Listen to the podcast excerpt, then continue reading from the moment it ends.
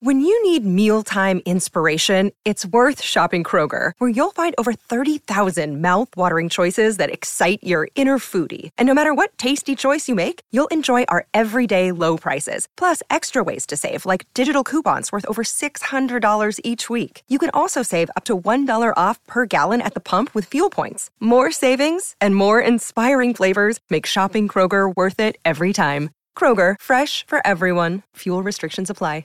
Hey, it's Ryan Reynolds, and I'm here with Keith, co star of my upcoming film, If, only in theaters, May 17th. Do you want to tell people the big news? All right, I'll do it. Sign up now and you'll get unlimited for $15 a month in six months of Paramount Plus Essential Plan on us. Mintmobile.com slash switch. Upfront payment of $45 equivalent to $15 per month. Unlimited over 40 gigabytes per month. Face lower speeds. Videos at 480p. Active Mint customers by 531.24 get six months of Paramount Plus Essential Plan. Auto renews after six months. Offer ends May 31st, 2024. Separate Paramount Plus registration required. Terms and conditions apply if rated PG. Hi, we are Distractions Media. Hi, we are Distractions Media. Hi, we are Distractions Media. Hi, we are Distractions Media. Hi, we are Distractions Media. Hi, we are Distractions Media. Hi, we are Distractions Media. Hi, we are Distractions Media. Over the past two years, we have raised money for charity during our 24 hour live stream in December. And we are currently preparing to do it again. This year, we're raising money for Anxiety Gaming, charity that helps gamers and others find assistance for mental health issues, including anxiety and depression. Last year, we exceeded our goal, and we are looking to do it again. With your help, we're confident that we can do it. You can donate at distractionsmedia.com forward slash donations by clicking on the link. Also, if you want to watch us play games, have fun, and join our growing community, you can come check us out at twitch.tv slash distractionsmedia. It all starts at noon Eastern on Saturday, December 2nd. Thank you. Thank you. Thank you. Thank you. Thank you. Thank you. Thank you. Thank you for your wonderful support. Bye.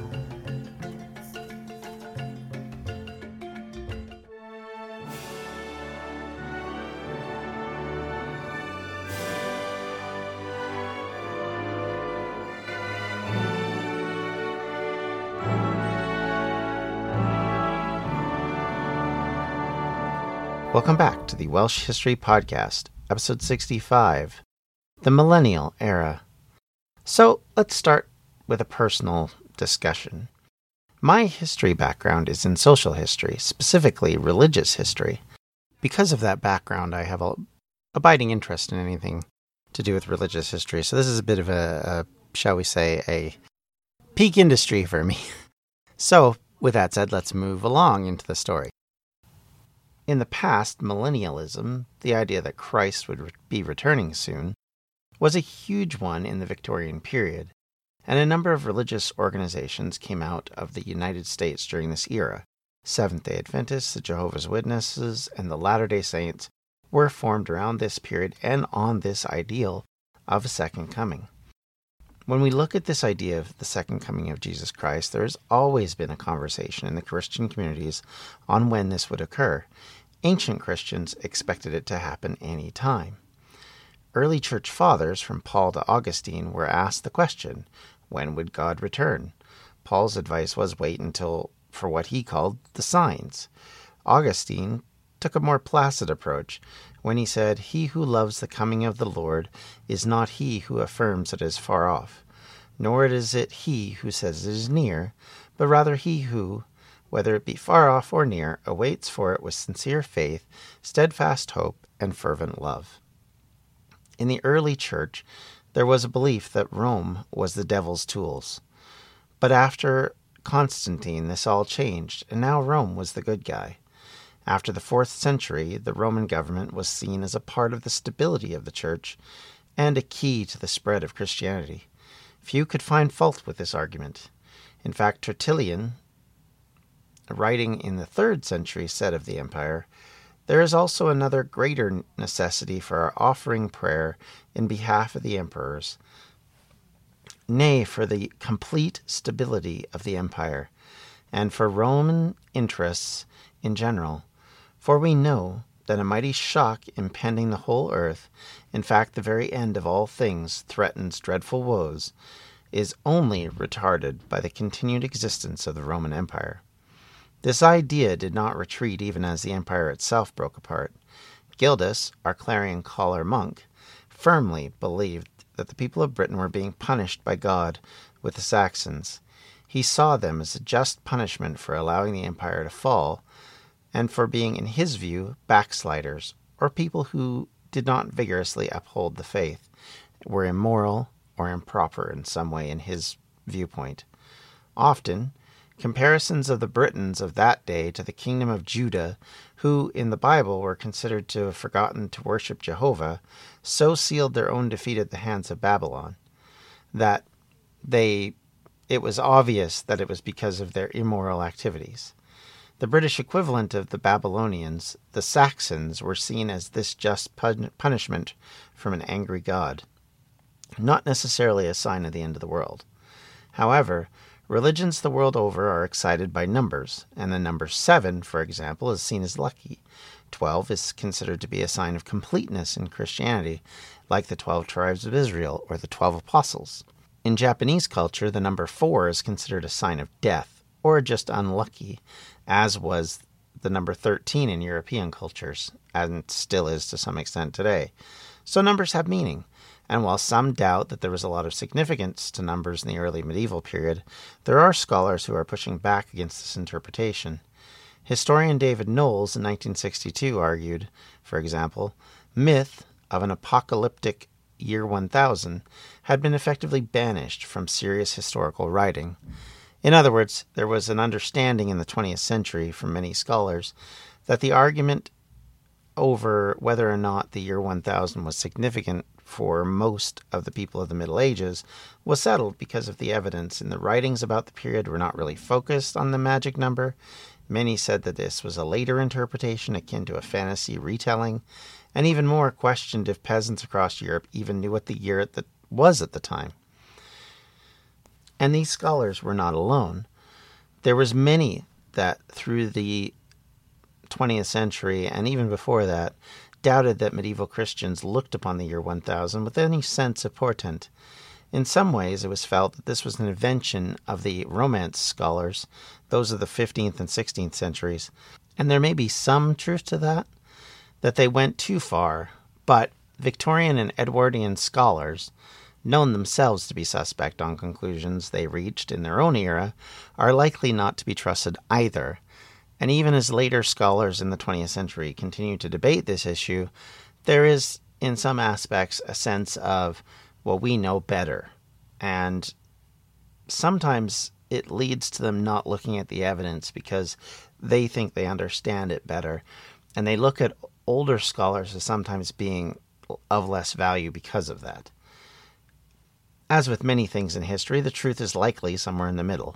A peasant living in the village in mid Wales might not might know little about what year it is, but certainly he or she might not be ignorant of the changing of the years and seasons.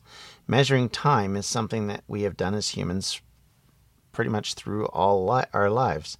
In Roman times, years were measured in who was consul.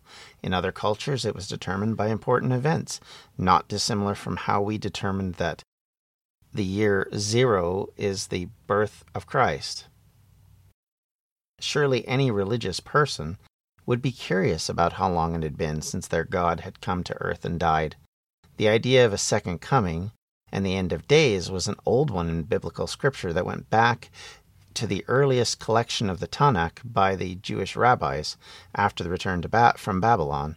Apocalyptic Jewish writings exist as far back in full form as the era of the first century.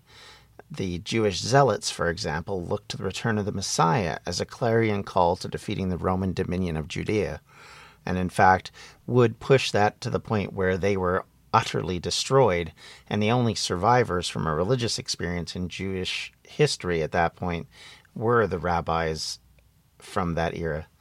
So it makes sense that as one toiled in the fields, fought droughts, floods, overbearing lords, tax collectors, magistrates, spouses, children dying, and so many other horrible and terrible things that would happen in that era, they would look to a better life and a better time with fondness, not with fear. After all, weren't all the meek supposed to inherit the earth? So, for a peasant, maybe uneducated in Latin, but listening to sermons, viewing the triumph of Christ over the wicked must have seemed like a dream come true. I think there is a misunderstanding that Latin had been the lingua franca of the church. That meant that it was the language of preaching. How would you keep churches full or bring in new converts and provide for those of your flock that might have need if you could not speak in the local tongue? The language of the church was Latin, but the language of the people was Welsh. So for the uneducated Welsh, they would be spoken in the medium that they understood. The ordinances were done in magical holy language of old, but the current everyday talks had to be in Welsh. For Christians of, of this time period, there was a lot to see as portents.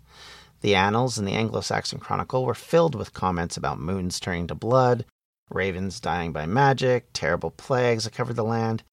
It was very highly fraught la- biblical language, which the monks would be accustomed to. Sometimes these end of time tips overcame other rather important historical information. Famous king fights a two year war, which changes the kingdom forever, but hey, look at those ravens. For scholars, these tips and hints and portents are annoying. They get in the way of real history. But for the monks in the 10th century, they were incredibly important. They set the stage for the coming of Christ. So, actually, are in a way more important than the silly experiences of men and women in this life. The life to come meant a tremendous amount to them, enough to sacrifice wealth, possessions, fine bedding, sex, in some cases, good food, and exchanging them for rough lives lived squinting at by candlelight at parchment and working their fingers to the bone in fields and taking care of sick and elderly. Basically, it was a long, laborious lifestyle that, if they took seriously, meant that they had a long, hard road ahead. Now, were there priests who did not do this? Sure. Were they louts, drunks, abusers, deviants, criminals, thugs, and used their office for personal gain in this life? Of course they did. That's humanity. That's the way we are. At the same time, there were a lot of men and women who desperately wanted to do God's work, who believed in what they were doing, who looked forward to the day of the coming of Christ and his rule of the earth. Thus, they truly believed in what they were doing. Thus, they truly sacrificed their own personal welfare to take on this hard, terrible task of being the documenters of history, being the people that taught the morals, speaking to people and keeping them hopeful of the next life. Even as their own lives may have been miserable and terrible, they may have been suffering under the reign of a terrible king, they may have had Viking invasions to deal with, they may have had you know, a husband or a wife who was miserable to them, who abused them, you know, all of these things that they may have had, including the death of loved ones that probably happened far too often. And so the church was there to offer something for those people. And for the priests and the nuns and the abbotesses and the abbots who looked after all of these things, this was important to them. This was a critical component to them. And like I said, were there people that abused this? Yes, absolutely. There's evidence of it. It's obvious. It makes sense. But at the same time, don't believe that everybody's like that. Just like you can't believe that everybody who follows a faith is in it for the money. Sometimes they're just in it because they believe in it. And that viewpoint, while not likely pervading all of society, must have influenced some and created an expectation that they were coming to a major milestone. Scholars of the previous century may have viewed the arrival uh, of the end of the world as being something to fear. What I'm trying to point out here is it may not be fear that drove people, it may have been hope. It may have been in a belief of a better life, in a better existence that was coming. Uh, if we were to look at Victorian America or America in the 1800s, there was, especially in 1844, an idea that the second coming was just around the corner. People sold their possessions, they ridded themselves of all their worldly goods, and in some cases, certainly not most, and likely not very many, they even went to the bother of going and getting themselves white robes. They stood on hills waiting for the second coming, waiting to be brought up to God and saved from the ills of society. So the fact that there has been this kind of attitude and this thought that there was something better and something greater is not a surprise. And if you have something like the year 1000 looking you in the face, just like the year 2000 became a big thing for Christians, a lot of Christians believe the year 2000 was the coming of the Messiah, the end of the world. There's probably still people that have calculated, oh, well, it wasn't this, it'll probably be the year 2033, which is, you know, if you were to math from the death of Christ, would obviously be another possible seminal year, or 34. If you're like me and eating healthy is a bit of a problem, let me bend your ear a little bit to eat stress free this spring with Factor's delicious, ready to eat meals. Every fresh, never frozen meal is chef crafted, dietitian approved, and ready to eat in just two minutes. Choose from a weekly menu of 35 options, including popular options like Calorie Smart, Keto, Protein Plus, or Vegan and Veggies. Also, discover more than 60 add ons every week, like breakfast, on the go lunch, snacks, and beverages to help you stay fueled and feel good all day long. What are you waiting for? Get started today and fuel up for your springtime goals. Get chef prepared meals on the table in two minutes with Factor's ready to eat meals so you can get back to doing what you love this spring. Also, if you're looking for gourmet meals, try meals that feature premium ingredients like filet mignon, shrimp, truffle butter, broccolini, and asparagus. We're celebrating Earth Day all month long. Look out for the Earth Month Eats badge on the menu for our lowest carbon footprint meals. Head to factormeals.com slash welshhistorypod50 and use the code welshhistorypod50 to get 50% off your first month plus 20% off your next month. That's code welshhistorypod50 at factormeals.com slash welshhistorypod50 to get 50% off your first box plus 20% off your next box while your subscription is active. Look, Bumble knows you're exhausted by dating. All the must not take yourself too seriously and 6 1 since that matters. And what do I even say other than hey? well, that's why they're introducing an all new Bumble with exciting features to make compatibility easier, starting the chat better, and dating safer. They've changed, so you don't have to. Download the new Bumble now. And I would argue you should probably look at this coming again. But the idea that people are driven by hope more, as much as fear, that people in bad situations, maybe the only way they survive is through their hope. I mean, can you imagine how miserable you would be if all you could do is live in fear, if everything was determined by fear? You have to have hope to survive. We have to, as a society, have hope because it gives us the opportunity to continue. Because you can put up with a lot of garbage if you think, well, it's going to change, it's going to change, it's going to change. So hope would have driven some of these people. And certainly for the monks, that's why their writings, and you'll see so often they get so interested in the signs of the times, as it's called, the evidence of the second coming, that sometimes they skip out on things that actually were a tiny bit more important simply because that was driving their attitude. And you can imagine that invasions by pagan groups that were causing mischief and destroying churches and sacking, you know, market towns and things would be looked upon as being punishment of God. And if you look at the idea that this would be driving your mentality, certainly you can see where this would come about and be important. And we're going to talk about some evidences from around Europe in this time. And we're going to specifically talk about a couple of kings who are driving some of this agenda. We won't necessarily focus on Wales at this point, but I think it's an important thing to discuss, knowing within the context of Wales that this was going on and likely was going on in Wales as much as it was any other place in Europe at this point.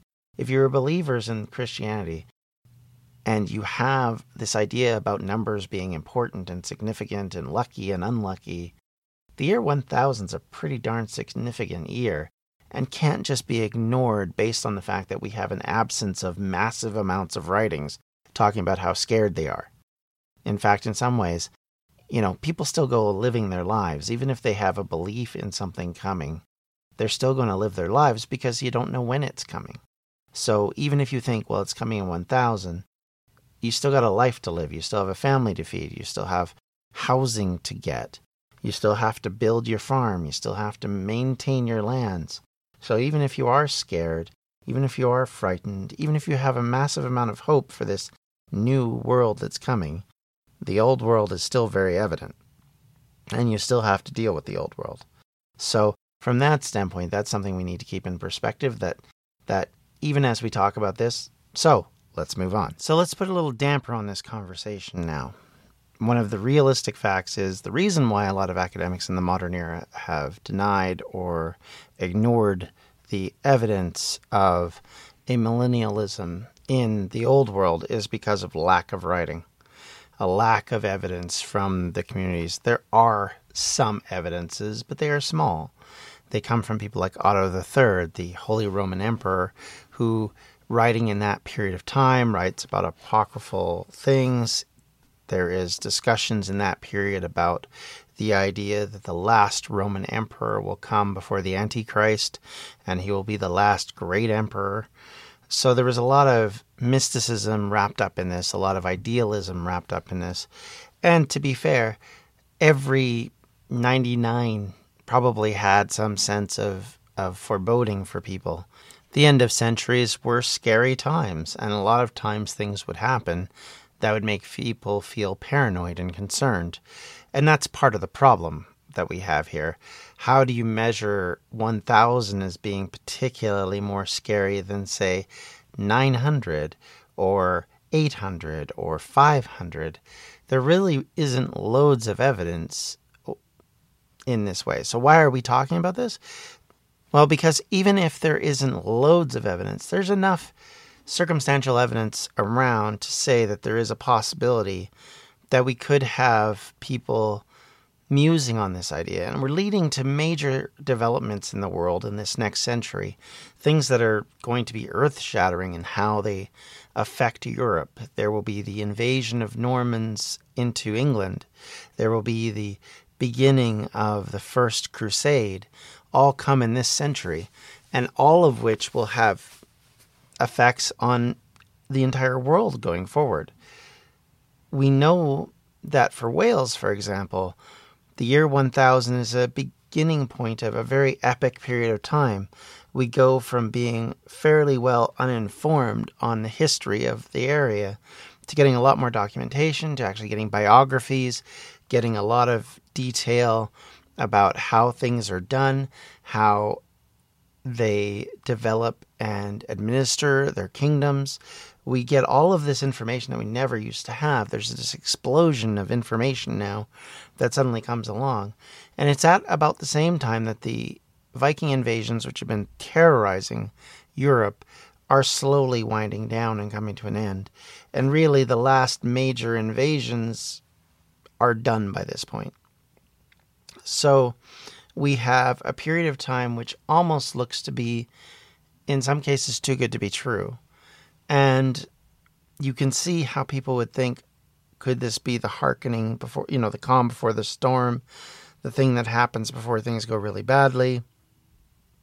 I think the contention is effectively is that there is always fears of the antichrist at this point the person who will rule europe with an iron fist who will destroy what God had created, destroy Christianity. And so there was this concept within the church, at least, that this could happen. And amongst those scholars and scholarly uh, nobles, there were concerns about this. There were thoughts about this.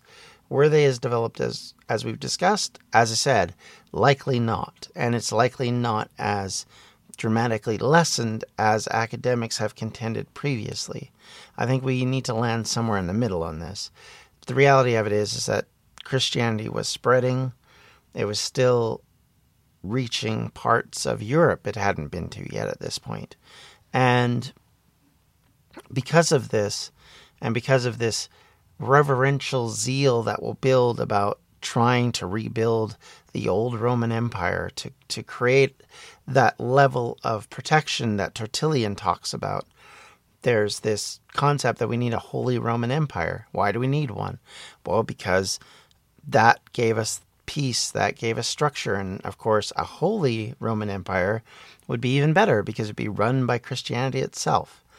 And of course, this leads into the idea that not only do we need to take back Europe and take it back into a Christian era, we also start to get a look at other places that were once Christian and start to consider maybe it's time to take those places back and stop them from being lost to us by effectively a new religious organization in Islam, which at this point has been around a few hundred years, but still, by compared to Christianity or Judaism, it's still relatively in its younger stages of growth. And so there is this sense that they need to take back what is taken from them. And all of this sort of develops in the mindset of these these people around a time period which has significance.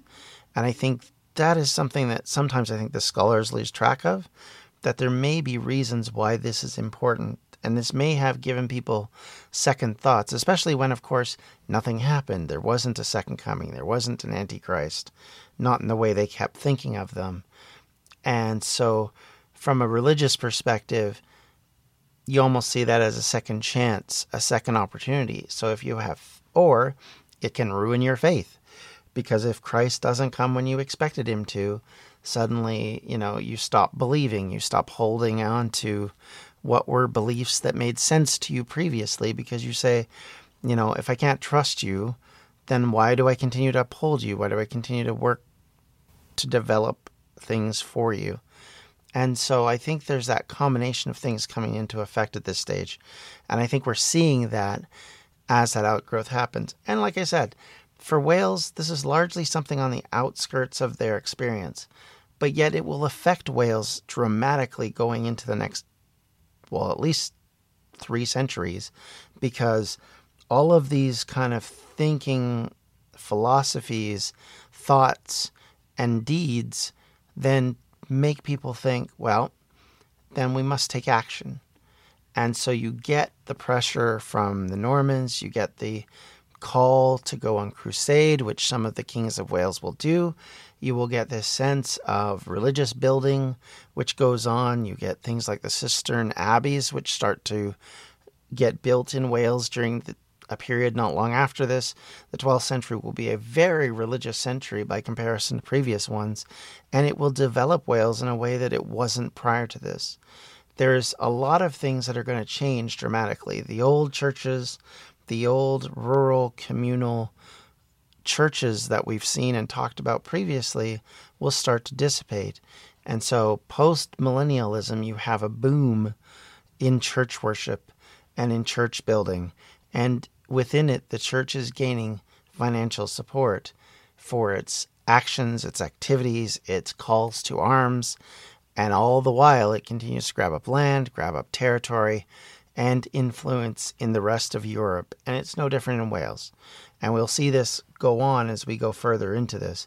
But keep in mind, this is the era where things start to change dramatically. The Welsh and the ways of doing things in the past starts to shift, and we see a much more reactionary, developmental shift that becomes much more built around dealing with the Normans, dealing with the outset of what the Anglo Saxons got themselves into.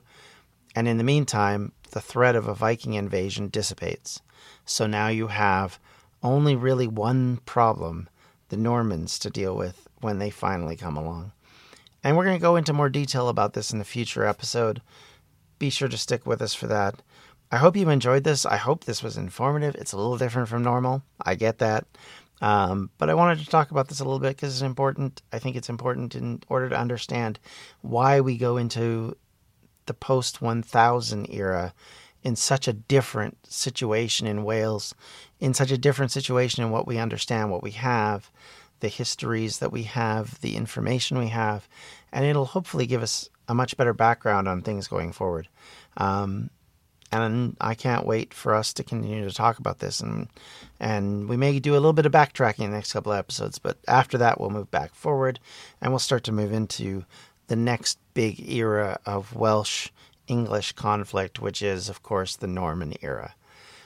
Until then, thank you very much for listening. Any comments, concerns, please reach me at welshhistorypodcast at gmail.com or you can contact me on the Twitter account, uh, which is at Welsh History Pod, or you can come on our Facebook page at uh, facebook.com forward slash Welsh History Podcast. Send us a message and let me know what you think and, and what your thoughts and opinions are about this kind of thing. And finally, I just wanted to once again give a bit of a plug to our live stream, which is coming up next month, or yeah, next month, and is actually just barely under a month left for it. It is a really amazing charity we're working for, Anxiety Gaming. Next week, we're going to be publishing an episode with the founder of Anxiety Gaming, talking a little bit about uh, the role of the organization, giving us a bit of background, and hopefully some insight into why we're fundraising for them. And I hope you'll consider fund donating to this cause because I think it's important. I think mental health issues are something that a lot of people don't realize how bad they are and how tough it is for people to deal with them. They're kind of silent, they're not obvious. A lot of people can act totally normal and yet have mental problems that you just don't see because you don't see them every single moment of the day and you can't see inside their heads. So we feel strongly that this is a great charity. I really hope you'll consider it. Um, my hope is in the next little while that You'll donate to the cause so that we can reach our goal this year, which is $2,000. Currently, as of this recording session, uh, we are at $800, and I would love for us to get to 1000 before the end of next week so that we're going into basically most of November trying to build in the last half. And any donation is appreciated, and thank you so much for listening. Thank you for taking the time for this podcast, and we'll talk to you later. Take care, everybody. Bye. Edge of the Abyss Creations is a proud sponsor of the Welsh History Podcast, your one stop shop for unique jewelry, paintings, and other crafty creations. You can find us at facebook.com slash edge of the abyss 1. This has been a Distractions Media production. For more info, you can check out everything we do at distractionsmedia.com. Hello, my name is Peter Zablocki, and I'm a historian, author, and college professor. I'm thrilled to invite you to check out Evergreen Network's History Shorts podcast. Every Tuesday and Thursday, join me on a journey through time, exploring the little known and hidden gems of history. In each bite sized episode, I'll dive into my original research to bring you intriguing historical curiosities you've probably never heard of, uncovering the fascinating stories that have shaped our world from forgotten figures to overlooked events. And the best part? I've condensed all this historical goodness into manageable chunks, perfect for your on the go lifestyle. Whether you're commuting to work or squeezing in a quick break, History Shorts fits into the little time you probably think you don't have. Subscribe now and never miss an episode of the History Shorts podcast, available wherever you get your podcasts.